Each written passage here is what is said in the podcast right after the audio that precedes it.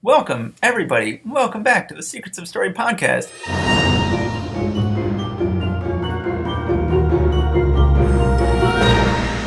Okay, everybody, welcome back. I'm Matt Bird. I'm James Kennedy. I am the author of the book Secrets of Story Innovative Tools for Perfecting Your Fiction and Captivating Readers. This is James Kennedy. James Kennedy is the author of the novel The Order of Odd Fish and lots of other good stuff. He's the host of the 90-Second Newbery Film Festival. How's that going, James? It's going well. We're going to be in 12 cities in 2019. If you like making movies, you should make one for it with your kids. Uh, find out more at 92ndnewbury.com. Fantastic. And we would like to apologize. We've been gone for a very long time. I don't know when. Has it been a full year since the last episode actually posted? It may have been. Yeah, because it was right after Last Jedi. Well, no. Well, that was the last episode we recorded was right after Last Jedi. Uh, but we didn't post it because it was all my fault. I will take full responsibility for that. James was incredibly eloquent uh, in defense of Last Jedi. I was incredibly ineloquent in my disparaging, I wouldn't say disparaging, but in my uh, doubts about Last Jedi. And uh, we decided, or I decided, uh, and James disagreed, but I decided that it just wasn't a good podcast and we shouldn't release it. And then, and then it's now it's now ten months later, and we have not done another one. So I think at this point, I think at that point it had already been two months before the previous one. So I think at this point it's been like a full year since our last episode. I think uh, I, I got a lot of um, legitimation when, when I found out that um, it was Russian bots who were mostly against the Last Jedi, and I realized that you're kind of a Russian bot, and so that kind of brought everything together for me. Me, a Russian bot? Is that one of your American jokes? Ah, see, Um, he yes anded me. He's already a Chicagoan. I thought about doing that joke in a Russian accent, but I decided against it. So we are here once again on this podcast. We, you know, so I know in listening to that episode where we got too contentious, I feel like, you know, and in listening to all of our podcasts, I feel like we sometimes put too much of a value on this podcast on disagreeing with each other or undermining each other or cutting each other off at the knees. And I feel like I'm hoping that starting with this episode, and we're going to try to record more often. Hopefully, this will not be one episode a year thing from this point on. We will go ahead and uh, try to be a little more collaborative and a little less contentious, but This still was like funny. the this was like the first minute of a Saturday Night Live skit. By the end of this, we're going to be like at each other's throats. Yes. You're like setting us up for a fall. Um, at this point, just cut to a record scratch and cut to us screaming at each other. Um, five minutes later. Yes, so let's talk about something that I talk about in my book and on my blog, and then we can, you know, instead of this time cutting to James saying, no, I completely disagree with that, instead have James go like, ah, but what about this? You know, let's take it a step further. Let's explore another area of this you may not have explored. It's the dark side of Chicago. Is like the Siskel and Ebertification of like let's not be Siskel and Ebert anymore. Let's be two Eberts.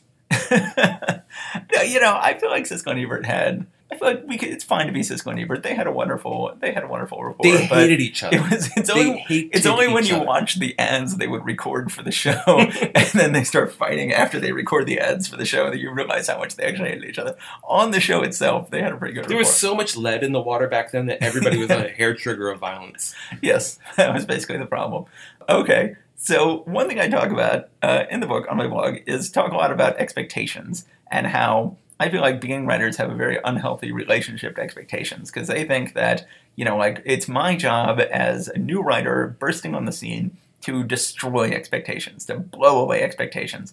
And I want everything I write to be something totally shocking and new to the audience, and the audience is going to love that. They're going to love it. The audience really just wants to say, I had no idea that was going to happen. And then when writers try to write that way, they find, hey, it's really easy to write that way. Like, it's very easy to have a plot turn happen every 20 pages that is totally unexpected and totally mind blowing. And like, wow, Hollywood doesn't do it that way. Nobody does it that way. I'm the only writer who's ever done it this way. That means I'm a great writer. And how then they write these things and they find that nobody likes what they wrote and that they have misunderstood the audience's relationship to expectations. How, in fact, the audience does not want to have their expectations completely blown away. They don't want to have their expectations completely upset. That they want to, they don't want the writer to upset their expectations. They want the writer to create expectations. They want the writer to have things happen that create certain expectations in the audience's mind, and then the audience wants those expectations to be fulfilled. How the audience doesn't just want to say, I had no idea that was going to happen. The audience actually prefers to say, I knew that was going to happen. They want to be able to go, like, I understand this character so well now that, oh, you know, here comes this person who the hero is supposed to be nice to, and the hero just needs to make nice to, and then they're going to get everything they want. And oh, I know my hero, and I know that's not going to happen, and I know the hero's going to blow it, and then the hero blows it, and the audience is like, I knew it, I knew it. Oh, he did it again, and that's good that the audience actually likes that. Yeah, yeah. I think we want it to be that like step by step. The audience is like, I have no idea what's going to happen next. But then at the end of it, they're like, ah, it couldn't have happened any other way. Yeah, but so that's a more that's another way of looking at it. Instead of saying like, you know, not like I knew that was going to happen, but like like oh, you know, I didn't know that was going to happen, but it had to happen that way. That's sort of your version of this. Yeah, and like either like the expectation, like you're setting up expectations, and then they're either fulfilled in an interesting way or they're subverted in an interesting way. I think maybe like the a canonical version of this. I know we talk too much about Raiders of the Lost Ark on this podcast, but Indiana Jones finds Marion in the tent, all tied up. Right. He say, "Oh, it's a woman in distress. They're in love. He's going to rescue her." And he starts rescuing her. He starts untying her, and then he realizes, "Oh wait, if I untie her, first he just starts tying her back up again." Right. She's like, "What are you doing?" And then we get it, and then he, I think he even partially explains, if she's free, then everybody will know that he's there, and what's important to him is the Ark. And then you're like, "Oh, of course," because what's really important to Indiana Jones is the Ark. Yes. Uh, and, and maybe it's not only it's not until the end that he prioritizes Marion. Right. Um, and, and so that it, it's an expectation that's fulfilled. It's subverting an expectation of like, oh, he's going to, you know, like I'm Luke Skywalker and I'm here to save you. Um, and- but it's it's fulfilling the expectation like, of course, Indiana Jones would do that. Yes. It- but it's in a if you fulfill an expectation in a surprising way, that's what the audiences love. Yes, yes. In that case, it's like they're putting our knowledge of the character against our our audience expectations of what should happen in this sort of movie. Yes. And they're going like they're saying like, do you really want to have what you would traditionally want to see in this movie, or would you rather have this character be true to himself?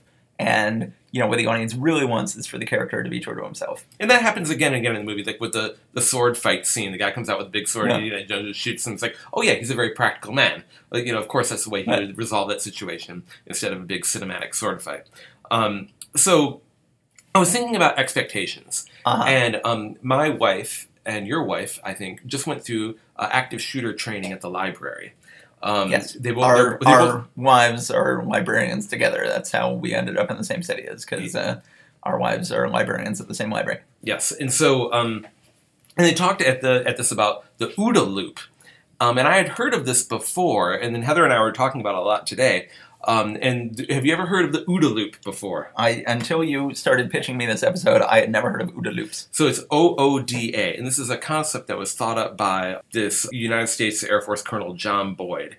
And basically, OODA stands for Observe, Orient, Decide, Act. So you're in like some kind of crazy situation, you're trying to figure out what to do. And what you do is you observe, you orient, you decide, and act. And that seems like very intuitive, like, oh yeah, of course that's what you do. But here's the kind of wisdom in it. The other person is also observing, orienting, and deciding and acting at the same time. And what this methodology is about is it's about agility overcoming raw power in dealing with human opponents. So if you can process your OODA loop more quickly, if you can observe, orient, decide, and act more quickly than the other guy, then you can get inside their OODA loop and disrupt it and constantly have them being observing and then orienting. But then you do something new, it causes them to observe again and then orient, and they can never get to decide and acting because either you're doing something they don't expect or you're unleashing some kind of chaos into the situation. And they were talking about this in the in the sense of the active shooter training, like if they, they used to say, "Oh, you should just run or hide or do whatever they say." Now they say, like, throw something at the guy. You know, introduce some kind of chaos into the situation. You have to operate at a faster tempo or rhythm than your adversary and get inside their loop. And it might generate confusion and disorder since they can't generate mental images or pictures that agree with what's going on. They, they fall behind.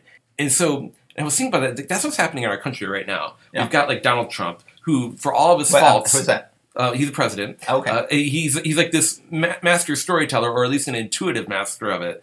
And what he does is like um, they, there'll be like some awful thing like oh this payoff the story Stormy Daniels, and then and they're like everybody outraged about that. But then another thing comes down the line. Oh, there's children being separated from their parents at the border, being kept in cages. Like oh, we're all upset about that. And like no wait, here's another thing. Um, he's seeming to connive with the Saudis and covering up the murder of a journalist. Um, and the idea is like he's constantly, you're constantly going between observe and orient, observe and orient. You can never decide and act because you're always caught between observe and orient. And Bannon, uh, Steve Bannon, basically said this in an interview with Mike Lewis. He said, you know, the Democrats don't matter. The real opposition is the media, and the way to deal with them is to flood the zone with shit. If there's Yeah. a fire hose of shit, you can't concentrate on just one thing, so you just kind of give up. But that's a point. That's that is, it is kind of like what we want to do to the audience, Yeah. though. And, and so what we wanted them to do is that be constantly ping ponging between observe and orient, observe and orient. They, they see something and then they make an expectation, but then we do something that sends them back to observe. We don't want them to decide and then to act because that decision might be I'm going to get up and leave the theater, and acting might be get, them getting up and walking out or putting the book down or whatever. I don't fully agree with this, but okay, I see where you're going with this. Well, I mean, it's it's a the, well. Let, let me win you over. The- Okay. The, the, idea is like you set up an you you- you show the audience something that's the observe, and then they orient themselves to it. And like, oh, oh okay, I, I think I know what's going to happen next. And then you give them another thing that makes them kind of be retracted back to oh wait i think i, I guess i didn't know what was going on I've, I've got another thing to have to deal with and in this way you, you never the, so let me put it this way i've read a bunch of books like, there was a point in my life i was like i'm going to read all the classics and i Uh-huh. would read books that were written in like the 40s and 50s or something like um what's what's one of the the bad seed Have you Uh-huh. ever read the bad seed I never read the bad bad- like, Seed. is it child, and Right. it turns out the bad child is like the devil or something. And like, basically, at the beginning, you, you have this thing. Oh, looks like the child's going to be the devil, and then through the middle, child's acting like the devil, and at the end, God, the child really was the devil. It, I was never ping ponging between observe and orient. Observe and orient. I just went to observe, orient, decide, act. Like I, I just knew what was going to happen, Right. and so it never reset expectations in a fruitful way. And that's why that book, and a lot of books maybe from that era, like I was reading, frankly, some Shirley Jackson stuff, and it wasn't doing it for me. Because I was like, oh, oh I see what's going to happen now. And, and, and then it happened, and I was like, oh, okay. That, I think that is the crucial thing about like doing the Steve Bannon kind of, I, I, don't, I, don't, I don't know how much these kind of So you're saying that Shirley Jackson was a bad writer because she wasn't more like Steve Bannon. Yes, yeah. And you said you didn't want to be more contentious. I'm, I'm trying to glean some kind of wisdom out of the, the hellhole that we're in right now, and, and trying to learn some. Le- I mean, you have to learn a lesson from this person who Yeah. is kicking the, the ass of your side. That's true. You, you know, so we have to figure out how it works. Yeah. Characters can use the OODA loop against each other, especially when they're debating or sparring or trying to get in each other's head. Um, there's a great scene about my daughter Lucy is really into Mission Impossible movies, so I've rewatched them all recently, and the best villain of all of them is Philip Seymour Hoffman's character in Mission Impossible 3. And one of the reasons that he's like so casual and blasé, he doesn't twirl his mustache, he doesn't act like this cackling weirdo villain. Um, but he has, there's this great scene in which Tom Cruise's character has just captured Philip Seymour Hoffman's character, and he's gonna he wants to find out where the rabbit foot is. And in this scene, which we'll, we'll play in a second, the audio of it, um, you'll see how Philip Seymour Hoffman keeps getting inside Tom Cruise's OODA loop. Tom Cruise wants to like have expectations go this way and, and have the conversation go in a certain way. And what Philip Seymour Hoffman is doing is that in every time he interrupts Tom Cruise, it's not like, oh, I'm just saying something that's utterly irrelevant. It's something that's differently irrelevant in a different way every time, getting into Tom Cruise's head, adjusting on the fly to figure out what's important to him, and then drilling down to that, and then using that to get what he wants. And by the end of this the scene, the who is dominant and who is on the losing side has been completely reversed. Let's listen to the scene now. So they are interrogating Philip Seymour Hoffman. Philip Seymour Hoffman wakes up from being unconscious. So he's already he's dominating a scene that he is just uh, you know has no idea where he is, and who has grabbed him. He's awakened from being unconscious. Instantly starts dominating the scene. He doesn't even realize until halfway through the scene that he is being interrogated on a bomber jet that he is being flown away on. And then he realizes this when halfway through they get Tom Cruise gets, gets so frustrated with him that he opens up the pod bay doors and dangles him out the pod bay doors, dangles him over the ground below, and threatens to drop him. Um, so let's go ahead and listen to the scene. You're dead, Mr. David. There are witnesses. That was you in the bathroom. And you're gonna tell us everything. Every buyer you've worked with, every organization. What the hell is your name? Names, contacts, inventory lists. You have a, a wife, girlfriend? It's up to you how this goes. Because you know what I'm gonna do next? I'm gonna find her. Whoever she is, I'm gonna find her and I'm gonna hurt her.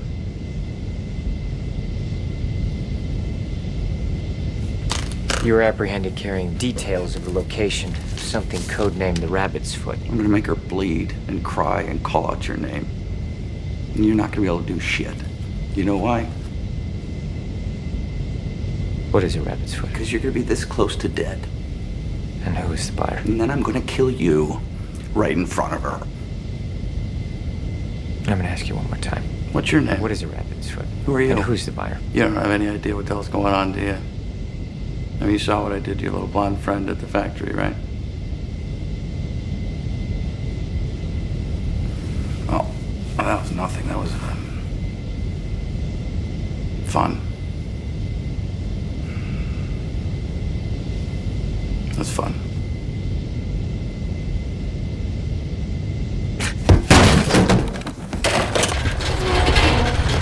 Okay, so then you heard him. Then go ahead and try to dangle him, and then we're not going to play it because the it's too hard to hear on a podcast. But Ving Rhames then gets freaked out, realizing Tom Cruise really intends to kill him. Tom Cruise is cutting the straps one by one. that are holding so Seymour Hoffman there, and then Ving Rhames is going, "Ethan, stop! Ethan, don't do it!" Because Tom Cruise's character is named Ethan, and then Tom Cruise gives up. Hauls him back inside, closes the pod bay doors, and then we hear Philip Seymour Hoffman say this.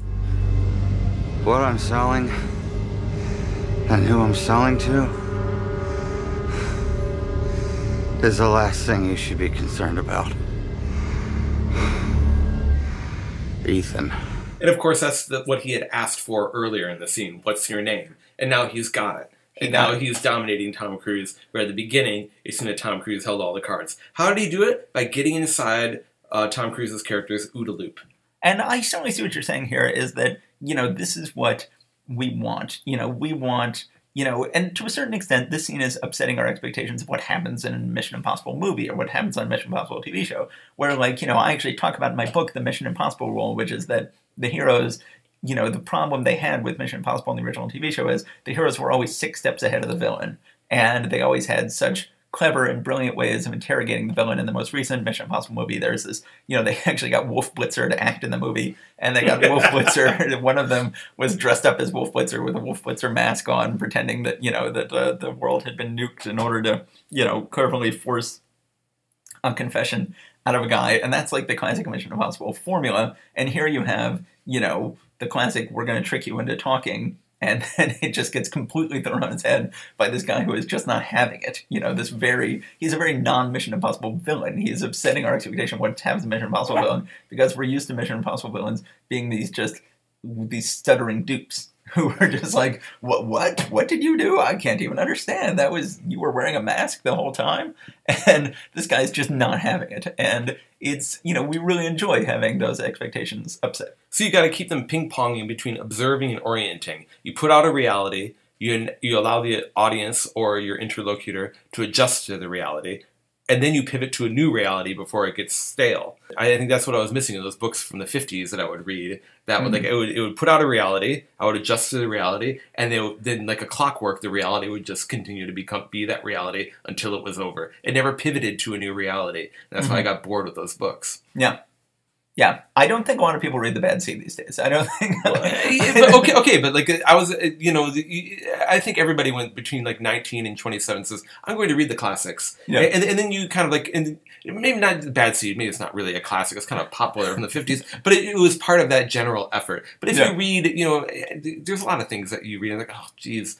Yeah. They, they thought this was great in the 19th century, like Jude the Obscure. I don't know, something like that. And- Right. And you're like, I see where this is going. Right. Um, and I think I think storytelling has to change because we've seen it all before. We're we're different humans now. Like back then, like, people had seen like three stories, Yeah. and they were all from the Bible. Uh, um, and now, like, there's there's many stories we've seen them all, and we have to do this pivoting. I mean, um, we were talking about like one movie that gets very close to breaking the rule that you said, like, oh, it's just like one crazy thing after another, is Pulp Fiction from the '90s. Yeah. Which, if you watch today, is still as fresh Oh, as yeah, it was it really in 1995.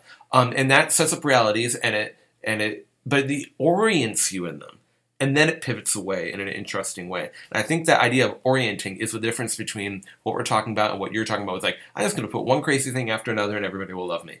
Well, well, I think that you know that Pulp Fiction had a very poisonous effect. I think on my generation, where everybody saw Pulp Fiction, it's like there are no rules anymore. There are no rules. Pulp Fiction breaks all the rules, and they're right. Pulp Fiction broke all the rules and did it very well and very successfully, and showed that the rules could be broken. But then everyone's like said, "Oh, that means I have the right to break. That means there are no rules. That means no one can ever cite any rules to me. No one can ever say, oh, this is the way things are usually done. There is no usual anymore. There's no nothing." And so, you know, what you had is a bunch of people, you know, ironically, just aping Pulp Fiction, and they were just terrible. They were so bad. And whenever you tried telling anybody after Pulp Fiction, like, okay, you know, this is not what readers are going to want out of your story. This is not what audiences are going to want out of your story. They're like, well, what do I care? What do I care about readers want or what audiences want? Quentin Tarantino doesn't care. And me and Quentin, we're good buddies. Me and Harvey gonna- Weinstein. me and Harvey Weinstein, we're going to upset the world. We're going to overturn the world. And it was really dangerous. It was really bad. You're talking about these directors who are trying to live up to Quentin Tarantino, right? Right. Well, the like, so I think I was thinking about like how does expectations work in character in a broader, more general way? And like characters, we think of characters as like, oh, they have this core to them, like they are this kind of person. They always act like this, no matter what. But in fact, like characters are always trying to live up to some kind of role that they want to fulfill or has been thrust upon them. And they they do things not because of something that's welling up from deep inside them, but because what others expect of them, either like fulfilling those expectations or defying them. I think big changes in plot come when the expectations on a character change, when a character accepts a new set of expectations. It sounds very um, kind of uh, uh, like vague or general. But like think about like I would notice this when I was reading rereading Harry Potter with my daughters. Like Harry changes from scene to scene based not on his wants or who he is, or even his strategies to get what he wants, but rather what's expected of him. Um, like at the Dursleys, he's a different kind of character because of what's expected of him than what he is with Hagrid at Diagon Alley or how he is at Hogwarts. Um, Oh, that's right. So this was coming up when we were talking about another thing I talk about in my blog and in my book, and that I've been talking about recently.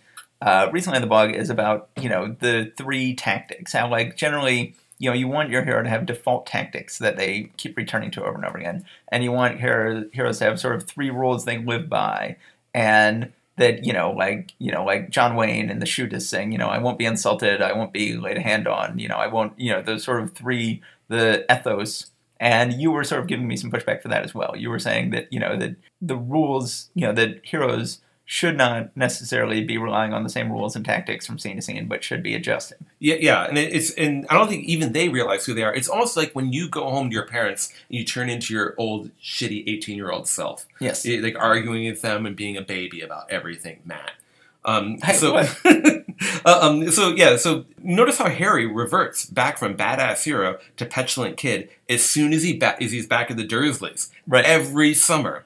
Notice how like Ripley in Aliens changes whether she's alone with Newt or whether she's with the Space Marines. Uh, Luke in Star Wars is by turns petulant, dreamy, bold, badass, or glum, all in one movie. So like, what we realize is that these things don't come from inside them; they come from outside the character. The character absorbs their surroundings and tries to replicate the expectations. The characters are almost a different character from scene to scene, and I think that that is points out something deep about character. This is almost any character we see them on the job versus at home, the most banal way. Like character isn't a fixed thing that is the same from scene to scene or no matter what the character is talking to or what they are doing. It's a context specific thing that can be very quite wildly uh, widely depending on the situation.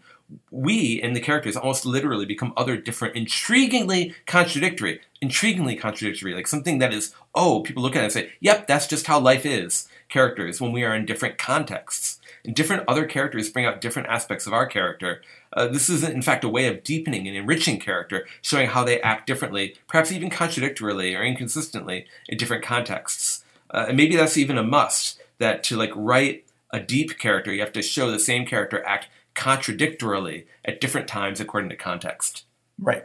Yeah, which I think is again not so much as saying overturning what I what I recommend or what my advice is, but you're saying like, well, wait just a second. You know, there's a more sophisticated way to do this. There's a way to adjust. You know, instead of relying on this as a hard fast rule that you know characters should have default argument tactics, they fall back on you know throughout the story, no matter how much their personality changes or no matter how much you know no matter how much their circumstances change. You're like, well, you know, is that actually how we are in real life? Don't we change when we go back home? Like, and therefore shouldn't Harry change when he goes back home? And Seems to be what you're saying. Yeah, and even like it, the worst version of Raiders of the Lost Ark would be like this kind of swashbuckling adventurer gets into the classroom and continues to act like a swashbuckling adventurer. Right. And I think that's a, a, a problem that most movies have. And people might say, "Oh, well, well, he is a swashbuckling. We've already established he's a swashbuckling adventurer. Let's see him be the same guy in the classroom, and that would be terrible. We like to see like these multiple and, uh, things about somebody, and I, I think the thing that I wanted to stress is that, and it, actually, what makes it very filmic is that these are things that come from outside the character, and so they're visual. They're not things that are novelistic. They're not psychological ruminations about the different aspects of myself. We can see these expectations. They're visual outside the character. They're exterior, and therefore they're more movable. Yes. So, so how does this tie into OODA loops? There's about it's about expectations. We're we're, Right. we're setting and resetting expectations. We see the Indiana Jones getting the idol. We think, oh, we're just gonna watch this guy get idols for the whole movie, and then we see him in a classroom. We're like, wait, wait, what? And we're the, it's reset. We're like, okay, and, and then and then it's reset again when the CIA guys are talking, and he seems to know more about this than his boss or the CIA guys. And then we see it reset again when he's dealing with Marion. It's like, oh wait, this guy is like a heartbreaker, and like she was fourteen when he. and that's a weird moment. Yeah. Uh, um. The, and and then and then you say, oh, but he's got friends all over the world when he meets Sallah. Like, and we see he has these various different personalities along Right. the way. Um, that you don't get just the first time that you meet him. Right. Um, he's kind of like a cold-blooded jerk at the beginning, um, and, and so I, well, it's inter- you know there was so you know Bob Kane supposedly created Batman and supposedly wrote the early Batman comics, and then later they were like, no, no, no, he didn't really write them. He was sort of lying about the fact that he'd written them. Well, when they were making the 1989 Batman movie, they brought Bob Kane on the set and they said, "Oh, you created Batman. You wrote all those early Batman comics, which he didn't really really write." And they said, "You know, do you have any notes?" And he actually gave them like, "Yeah." He said, "Yes, I have a huge note for you." And they took it. And I think it was a mistake to take it when he was Bruce Wayne. Then the Joker came and kidnapped Vicki Vale uh, while he was there, and they he was like, "No, Bruce Wayne and Batman aren't all that different. He should act just like Batman when he's Bruce Wayne." And they said, you know, he should throw himself in front of the Joker's gun, and it was sort of this ridiculous scene where then he threw himself in front of the Joker's gun, and and Joker shot him and seemingly killed him, Mm. and then and then the Joker leaves, and it turns out Batman, knowing that Bruce Wayne, knowing that the Joker would shoot him in the chest, had put a silver serving tray inside his shirt, um, which I'm I'm saying all this. I don't think I've seen this movie since 1989, so this is all from memory, but. It was all because they took this note from this guy who was pretending he had written the early Batman stories, who hadn't. Oh, is it that scene where, where like, like yeah, Bruce Wayne starts acting like a badass. He Yeah. looks like a, a fire poker. Yeah, fire and, poker, you ever right. dance with the devil in the moonlight or whatever? Yeah, that's a terrible scene. it's a terrible scene, and uh, and you're right. It's a it's a question of like not realizing the truth of Batman, not realizing the truth of superhero movies, not realizing that you know we want them to only become the superhero when they put the mask on. We don't want them to you know we don't want Bruce Wayne to be this badass, and I think that that's that that's you know a general sort of. I think that was a flaw that was in a lot of comic books in the '80s, where they're like, you know, oh, you know, people, you know, people don't want weakness. You know, it's the '80s. Nobody Mhm. wants weakness anymore. They don't. Nobody want, is wanting they don't want the hero at to- any point. they don't want the hero to be weak, but they don't want the secret identity to be weak either. Mhm. So, you know, you had Clark Kent become a lot more confident in the comics. You had Peter Parker, you know, married a supermodel, and Clark Kent married Lois Lane, and and everybody, you know, the heroes stopped being losers in their in their secret identities and started being winners. And you know, it's what you're saying with if Indiana Jones was just as much of a strutting badass when he was Mhm. teaching his class as he was uh, when He's he was out recovering idols. You- Yes. by, the, by the girls like fluttering their eyelashes at him. Yes, I think you're right. I think that you know that characters can be too consistent. Yeah, and so I I, th- I, I think there's kind of like a, this like hobgoblin of little minds kind of aspect to this. Like I'm going to do everything right. I'm going to make my character like the same throughout. So, but I I think it's it's not only in our lives, it's also in great literature, and it's also I think when you're writing, you might be you, you might be kind of baffled, like oh. So I was trying to write something. This is when I came up with this idea of, of expectations. Um, like the I, I was trying to write this book about a space Olympics, Mm. and um, and the character gets to this point which he's he realizes oh I'm one of I'm I'm part of one of this magical not magical but one of these families that has family members all over all nine planets and I am a Nine.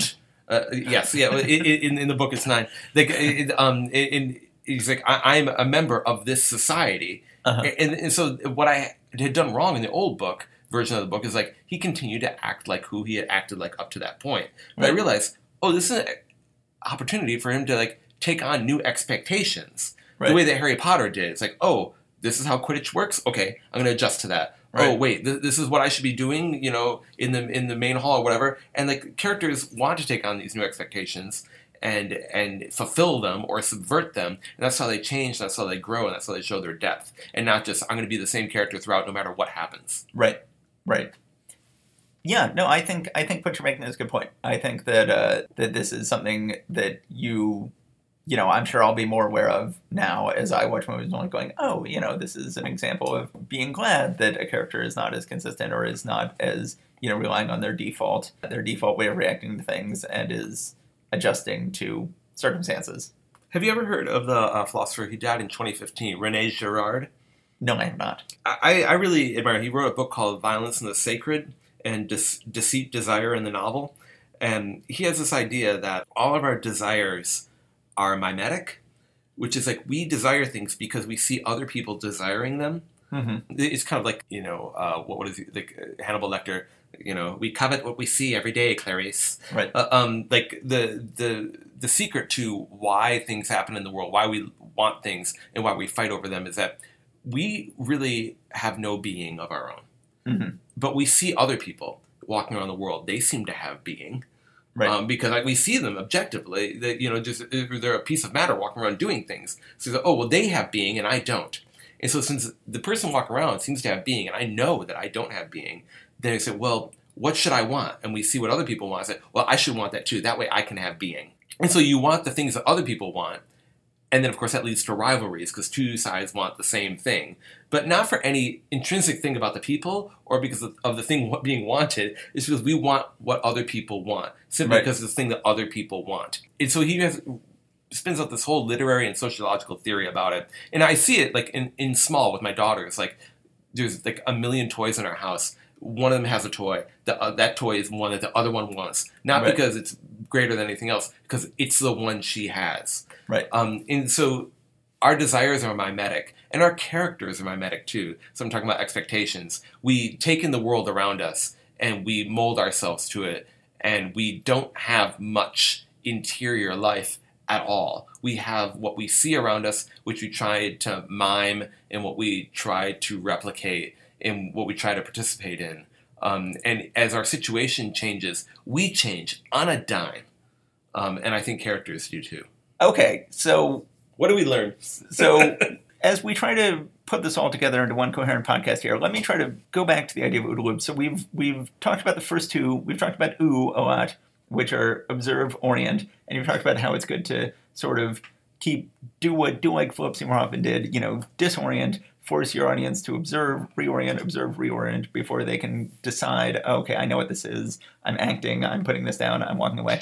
But I do feel like you eventually have to have them have the audience commit to the story to a certain extent. You can't just keep disorienting them. And it's sort of like, well, of course, it's, you know, as you know, as I know, life is a lot like the 2005 movie Hitch starring Will Smith and Kevin James, where Will Smith is a. Uh, Never seen it. is I okay, I've never seen it either, but I saw the trailer. I saw the trailer, and uh, so you know, this is a movie that I'm sure has aged wonderfully in this day and age because Will Smith is a pickup artist who teaches a billionaire fat white dude uh, played by Kevin James to uh, how to hit on women. And uh, nothing wrong with that. I can't imagine anything would be wrong with that. We, I'm sure, if we watched that movie tonight, we would just be relaxed and comfortable and happy. Uh-huh. And so, but there's a bit from the trailer where it talks about where Will Smith is trying to teach Kevin James how to hit on or how to kiss. And he's saying that, you know, when you kiss, you don't just, you know, expect the two of you to be drawn together. You lean in 90%. And that, but you can't go in all the way. You don't go in all the way. You go in and you don't go in halfway. You don't go all the way. You go in 90%. And then you wait for her to close the additional 10%. This is like Matt. Matt has like a dark MRA side. He's he's he's like he's like the the what mystery like Yes, I am mystery. You, you, you don't see it right now, but Matt is wearing like a, like a, a, a- felt top hat uh, um, and some other flair, and he is. I'm um, peacocking. Yeah, yeah. Um, Uh, I these are some hot 2007 jokes that we're making right now. so uh, so but i feel like you know you have to be like will smith with your audience that you know i i totally agree that you have to you you can't just expect your you can't just lay out your wares before an audience and go like you know oh come to me now audience you have to be you know you have to keep disorienting them you have to keep keeping them interested and be like philip seymour hoffman you have to you have to get inside their head but then at a certain point you have to shut up and say, you know, okay, so commit to the story. You decide and act. You Do you have to at think some it's at the point, same- certain point you have to let the audience decide and act, decide to commit to the story and act. Do you think it's at the point in which the hero decides to act, like when they enter? If this is a Dan Harmon story circle, not when they're the the hero is comfortable at home, not when they realize something is wrong, but at point three, when they're entering the bottom half of the circle, when they're like they we enter a new situation, we cross the threshold. Do you think that's a point which like the audience has to decide? Like that's a like a Yeah. quarter of the way through, essentially. Yeah, I think that when when know, Luke is like blasting off of Tatooine, we're like, okay, that's when the audience says, I trust this movie. I would say, yeah, this movie shown me everything I'd say show there's a moment and I'm on like that. I would say there's a moment like that around the quarter point. I'd say there's probably a moment like that around the three quarters point where you're like, you know, you're saying like, okay, you know, let's, you know, we, you can't just constantly disorient your viewer. You can't just constantly disorient your audience. At a certain point, you have to go like, you know, Now we're gonna blow up Let's- the Death Star. This is a straightforward scene of blowing up a Death Star. let's let's all get on board here. Yeah. Um, well, but- yeah. Okay, but- maybe that's a, that's a deep truth then. This is how OODA loops uh, work with um with like the Dan Harmon story circle at point three and point seven. I hope you're all counting these points at home. I hope I hope The- there's a hero who's in a zone of comfort. No, one. no, no, no. Two, Okay, no, no, no. Stop, stop, stop, stop, stop, stop, stop. We we did a whole episode on that. I hope you kept all your notes. I hope you kept all your charts. We told you there would be a test. Here it is. No, we're not going to get into plot points, but we are going to we are going to I think keep this episode as what it is. I think that we are we've had a, I think we've got a good episode here. I think we're going strong. I think we're going to record another episode tonight. So you were going to not wait a year before the next episode. Any final thoughts on expectations, tactics, OODA loops, anything like that? I, think we've hit upon a, a deep truth. Yes, well, that's that's why we're here. That's why you're here, dear podcast listener, because you trust us to hit on deep truths, and uh, you know we're leaning in ninety percent towards you, and now you just have to you know lean the other ten. Right, and then uh, it's been so long since we've been doing these podcasts. At this point, what we do is one of us gives away a story idea, and uh, see is sees if the other one wants to catch it, or if we're going to throw it out into the wild. It's And- called Oh, I had an idea. Oh, no, you have it. Oh, you got it. Oh no. No, I don't think that's what we called it, but I don't remember. We were just talking, we don't remember what this was called. But there's a segment on this podcast that we have not done in a long time because I think the last one we actually released didn't have it. So I think that you have not Uh-huh. heard this segment in a long time. But the one we did not release did have it. So we're just gonna, you may, we're recording in a different audio program, so it may be slightly different audio quality, but we're gonna snip these two together. It's gonna be seamless. You won't, you won't notice it, except for the fact is- I just told you that you're gonna notice a huge gap. This is the idea that I had after our Star Wars episode that Matt will never release because he's ashamed. I'm ashamed. I'm ashamed of what a what a crappy job I did on that episode. So let's go ahead and uh, and hear James pitch us the story. So I believe you owe us a free story idea. Yes. All it's, right. It's a it's a limited Netflix series called Screwtape. Now, have you ever read the Screwtape Letters by? Um, I never have. I've never read the script. Okay, so the Screwtape Letters is, is a book by C.S. Lewis. Now, I know it's, it's I, there's a lot of different opinions that people have when they hear the word C.S. Lewis. Some people just say, "Oh, Narnia, I love those books as a kid," and and, and that would be me. And some people say, "Oh, yeah, I like the Narnia books as a kid, but then I read them again as an adult, and they seem to have all this kind of weird Christian stuff that they're kind of sneaking in, and and that would be me too." And then somebody say, ah, but it doesn't matter about the Christian stuff. These are great stories, and that is also me. And then it's be, whoa, did you read his like theology stuff, like his books like Mere Christianity or The Problem of Pain or The Abolition of Man? Some of that stuff is like really retrograde and awful, and that would be me. Some of that stuff, some people would say, oh, but actually those books are really good and they have a lot of wisdom in them, and that would also be me. Screwtape Letters is one of his Christian apologetics books, and it is in the style of um, a bunch of letters written by a devil named Screwtape to his nephew Wormwood. Wormwood is a um, apprentice devil who's been given some guy in England to tempt into being a bad person, and Screwtape is giving him advice on how to tempt this person to be bad. But it's the what, what's great about C.S. Lewis, the, the thing that makes him a wonderful writer, is it's this great grasp of human psychology and the way that we try to, you know, um, cut corners, get out of things, uh, fool ourselves, um, try to be something that we're not.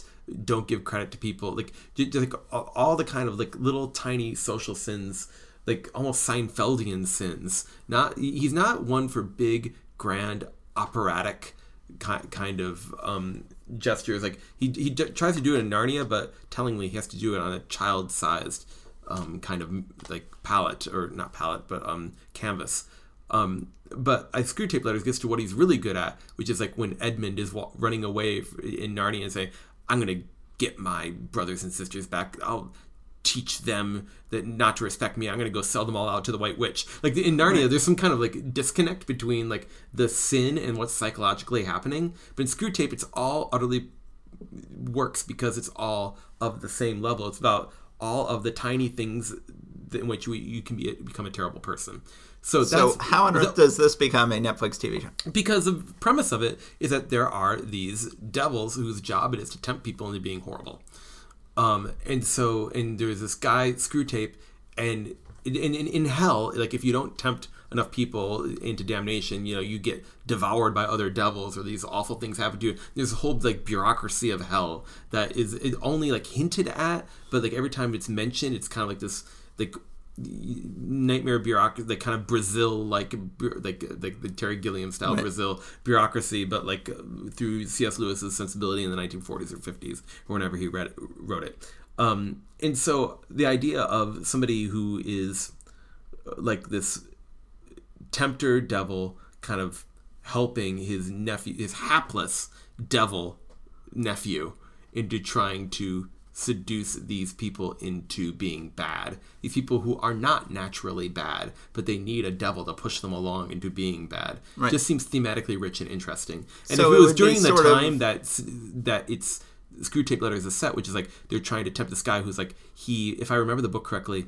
he um, is a man on the home front during World War II in England. For some reason, he couldn't go fight in the army, and so he feels a little bit ashamed of that. And but he's not really pulling his weight, you know, kind of, um, you know, in the home defense things and drills and stuff like that. It's like very small scale problems. Um, it, it, I don't know if it would be set then or if it's set in modern times. Um, but I, I, the thing is, you just I mean, the idea anybody could do. You could call it just called Joe Tempter, but I think you kind of, you kind of have to have the Screwtape thing because a lot of people know who Screwtape is yeah, I mean, I recognize the the word. Uh, but so why is this a TV show and not a movie?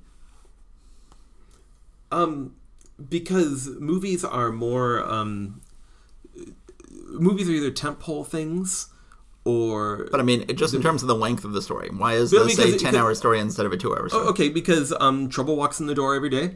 You, have got a new temptation okay. that put it in your terms. You got a new temptation every time for this guy. You've got like these two devils who are trying to working on this guy, and this could go in one direction or another. You can push him one way or another way in each episode. So you've got two kind of worlds here. You've got the world of hell, which you've got these two devils hanging around in an office, and one of them on the other one's case all the time and you've got the real world in which you know we've got this man and all of his relationships and things that are going on in his life and so you could have these two um, and like it's like the Cylons and you know the pe- people on the ship in Battlestar Galactica. I guess we never those episodes when we hung out with the Cylons were never very good. No, but but, um, but, but they could be good. Uh, um, right. if, if, the Cylons were just robots, but like I, if the, the, the the devils are miserable, they're miserable bureaucrats in, in like like shitty working conditions, like like dealing with all kinds of terrible inconveniences. They're very human devils. They they have they're, they're not like un, they're not like Lucifer in uh, Paradise Lost. They're not like unbounded by time and space and floating through the air.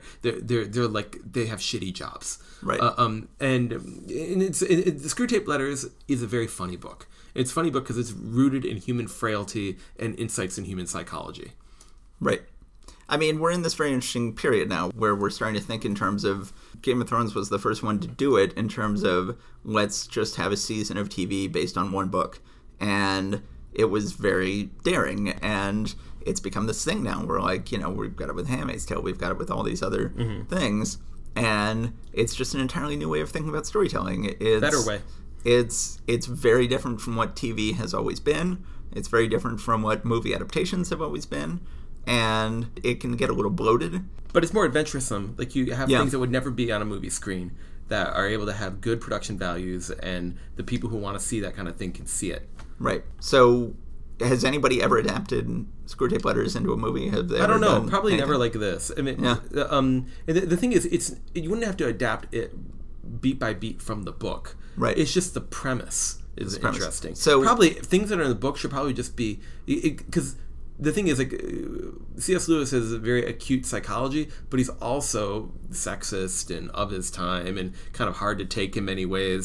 And so, like, we can kind of like, I would just, I, not even remembering the original story, flush that out and do something that's like thematically similar to it, but um, but make it something that people would actually identify with now. but a period piece. I, I don't know, maybe a period piece, maybe not. I mean, it, it's the the period piece might be like a, it's a hat on a hat. Like, wait, are you doing something about living in the 1940s, or are you doing something about the devil? You, you know. Right. Um, but So- then again, then you could say the same things about the Narnia books. Well, or, or like, you know, why, don't you just have them go into Narnia from you know the year 2004? Uh, um, the, there, there's a reason the story was born there, and so it kind of lives there. No, I, I like the idea of it being a period piece. So you know, so are you serious about giving this away to our to our listeners, or are you just are you not serious about that? I'll give it away. So, I mean, the thing away. is, yeah, go ahead. Good luck getting the rights uh, to the name Screwtape. So we're sort of getting away from how we normally do these things, which is that you pitch your idea and I try to get you to keep the idea, and then you decide whether or not you want to give it away. Wait, I don't think. How, we- how is that not different? Well, usually I then try to can you know this is an idea. I think you're I think you're genuinely excited about this idea. I don't think this is an idea that that is an old idea of yours that you've given up on. I think this is a new idea of yours that you're still excited about. I don't think you need me to come in and do what I would normally do at this point, which is try to convince you not to give it away. I don't think you want to. I think So- there's something weird about this premise of like, let's end up every show with like talking about something we have no enthusiasm for. like, like- that was the original concept. The original concept was You- you I will try to convince you. I will try to convince you to hang on to this idea that you're ready to give away. But but you're ready to give it away. But you're we're going to give this away to uh, someone is- out there should get the rights to the novel The Screwtape Letters. Okay, well that's great. So that's a wonderful little gift we can give out to the world. All right, well everybody, thanks for listening. This has been a lot of fun. Uh, again, I'm Matt Bird, I'm James Kennedy. and this has been the Secrets of Story podcast. Thank you for listening to the Secrets of Story podcast. Please subscribe and rate us wherever you found us. Go to secretsofstory.com and click on the Secrets of Story podcast in the sidebar to find notes and join the discussion about this episode.